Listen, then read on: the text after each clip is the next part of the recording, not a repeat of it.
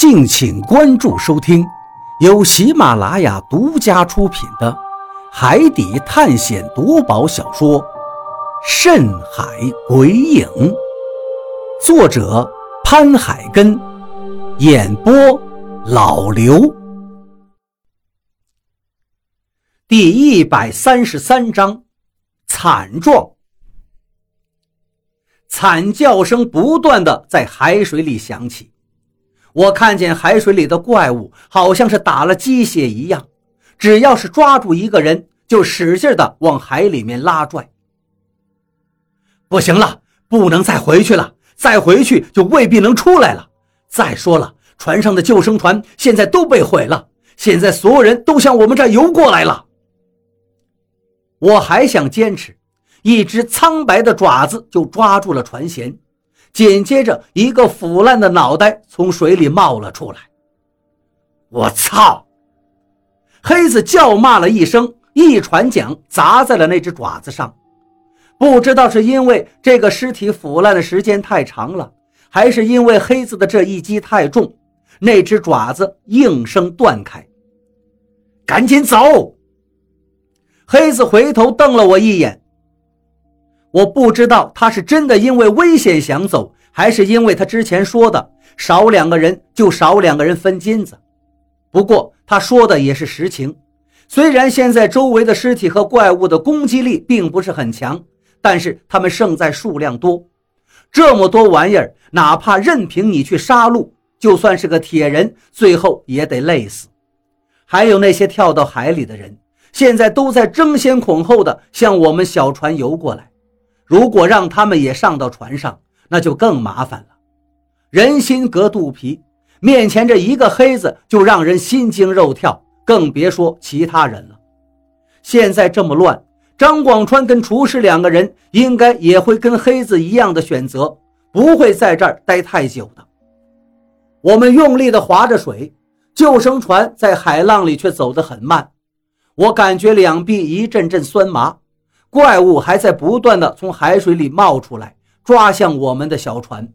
黑子一边划船，一边还要用力的去敲打这些抓住船舷的爪子，而我不得不跟他一样用力，因为黑子的一句话让我心中一惊：“妈的，忘记船上起火了，一会儿那个船肯定会沉下去，再不走远的话，船沉下去了，肯定就有漩涡。”到时候我们三个人连着小船肯定都会被漩涡吞下去的。的确，大船如果沉没，就会带动海水出现漩涡。这个时候不用他提醒了，为了保命，船桨在我的手里不断的翻飞起来。终于出来了，后面怪物的速度还是没有救生船快，我们很快就远离了大船。大船上的火光还在继续，依稀可以看见无数的人头在大船的周围闪动，惨叫声此起彼伏。我知道这些人肯定没有生还的可能了，不过我并没有因为他们的死去有多少内疚。小子，我们走吧，救生船上的东西支撑不了多久，所以我们要赶紧的。我摇了摇头。我还是要等到张哥。我刚才说了，如果他不跟出来，我是不会带你去找黄金的。黑子的脸有些扭曲了。你这是找死！我死了，黄金你永远都找不到。我对他露出了一个微笑。黑子愣了一下，他应该是没想到我这个时候还能笑得出来。小子。船上死了这么多人，你知道不知道？如果我跟着船回去的话，这一趟我能挣多少钱？老子能在家里盖三层洋楼，还能买一辆车。你最好现在就带我去找黄金，不然……说到这儿，他的眼睛忽然向河洛瞄了过去。不然，我可不能保证这个妞下一刻还能活着。你要是敢动他一根头发，老子现在就自杀。去找黄金的路线只有我一个人知道，所以你什么也得不到。你，黑子的脸彻底扭曲了，他双手插进自己头发里，发出了一声咆哮。忽然间，他抬起头看向了我，远处的火光映得他脸上忽明忽暗。大不了老子不要黄金了，你别以为拿黄金就能牵扯住我。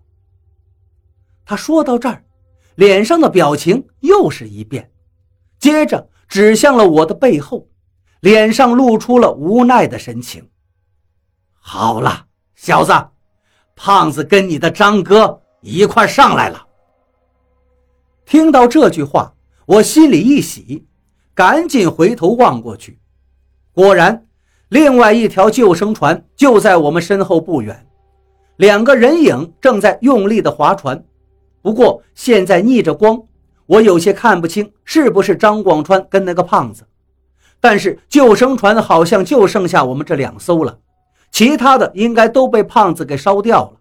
看来应该是他们。我刚想喊一声，一条粗壮的胳膊就勒住了我的脖子，瞬间我感觉自己的脖子像是被蟒蛇缠住了一样，呼吸都有些困难。黑子的声音在我耳边响起。你别以为老子不敢弄死你，你最好老实一点。一会儿他们来了，你要跟我一起对付那个胖子，要不然，哼哼，后果你可以想象。我这时候被他拿捏着，如果不照他说的话去做，下一刻我可能就会因为缺氧而晕倒，所以我只能点头了。见我点头之后。黑子这才松开自己的胳膊，我立刻感觉热血不断的向大脑涌进，大脑里面一阵嗡嗡作响。我用双手撑在船上，大口大口的喘着气。新鲜空气进到我的肺里，这才感觉好了一些。脑袋里还是有些晕晕的感觉，因为刚才是缺氧造成的。深深的呼吸了几口之后，我终于站了起来。黑子刚才的话还在我的耳边回响着，他说要对付胖子，果然他还是不死心呐，还是想少一个人来分黄金。不过顺着他的意思也无所谓，人越少越好，他们两个人更难对付。如果只剩下黑子一个人的话，我跟张广川还是有机会对付他的。可是接下来的事情又让我愣住了。救生船不断的靠近着我们，果然是胖子跟张广川，这两个人跟我们刚才一样，都在用力的划水，他们的船不断的向我们接近着。黑子站到船尾，粗声说道：“操你妈的胖子，没想到你还真的跑出来了，老子还以为你出不来了，黄金都归老。”说到这儿。黑子的声音戛然而止了，我也愣住了。张广川的那只救生船上不只是胖子跟他两个人，竟然还有一个人。这个人身上的衣服非常破烂，应该是刚在火里边走了一个来回吧。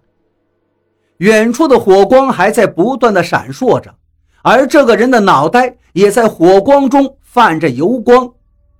是光头罗哥，我没想到他竟然也从大船上下来了，而且还上了胖子他们的小救生船。他手里拿着一把折断的鱼枪，坐在船尾一动不动。而张广川跟胖子正在用力地划着小船，我心里咯噔一下。他大船上所有的货物都被烧掉了。人不发疯才怪呢！现在他手里还有武器，说不定一会儿就爆发了，那我们几个怕是都性命难保。我越想越紧张，甚至有些站不住了。可是现在逃走又不可能，我只能硬着头皮站在船尾，看着那条救生船越来越近。他们终于到了我们近前。光头罗哥站了起来，往我们船上扫了一眼。黑子在他目光注视下，身体好像发软了。我能感觉到他在颤抖，他在强撑着。罗罗哥，您没事儿。黑子说完这一句，突然感觉好像自己刚才的语气有些不对，赶紧补充道：“您您没事就好，得亏您没事要是您出了什么事儿，以后谁带我们出海呀？”黑子重重的舒了一口气，装作一副什么事情都不知道的样子。哼，你应该在盼着我死吧？罗哥发出了一阵冷笑。哪儿啊，罗哥？刚才情况紧急，我有些昏头了，直接就划了小船离开。得亏你没事啊！你要是出了什么事儿，我这一辈子都不会心安的。黑子极力的辩解着，但是罗哥根本不为所动，脸上还是带着冷笑。忽然间，他抬起了那只拿着断鱼枪的手，狠狠地向前面扎了过去。我的心瞬间提到了嗓子眼他这是要干什么呀？一声惨叫声响起，胖子厨师被扎了一个透心凉。他艰难地转过头去，好像是想质问什么，但是他嘴里冒出来的却全都是血沫子。罗，罗。他最后只叫出了这两个字。罗哥一把抓住鱼枪的杆儿，接着一脚踹了过去，胖厨师的身体立刻就向前扑了过去，扑通一声。扎进了漆黑的海水里，黑子的身体抖得更厉害了，他好像有些站不住了，竟然膝盖一弯，跪到了船上。罗哥，罗哥，这不关我的事儿啊，绝对不关我的事儿！闭嘴！罗哥叫了一声，眼睛又在周围扫视了一圈，一脚踹到了张广川的身上。张广川立刻倒在了船头，罗哥一脚踩到张广川的后背上，举起了还在滴血的鱼枪，又看了一眼瘫软着的张广川，然后他的视线落到了我的身上。你，我这一船货都没了，你说，关不关你的事儿？当然不关我的事儿。我本来的计划就是怪物攻船的时候，我带着张广川跟何洛逃离，但是没想到计划出现了变故。那火是黑子跟厨师放的。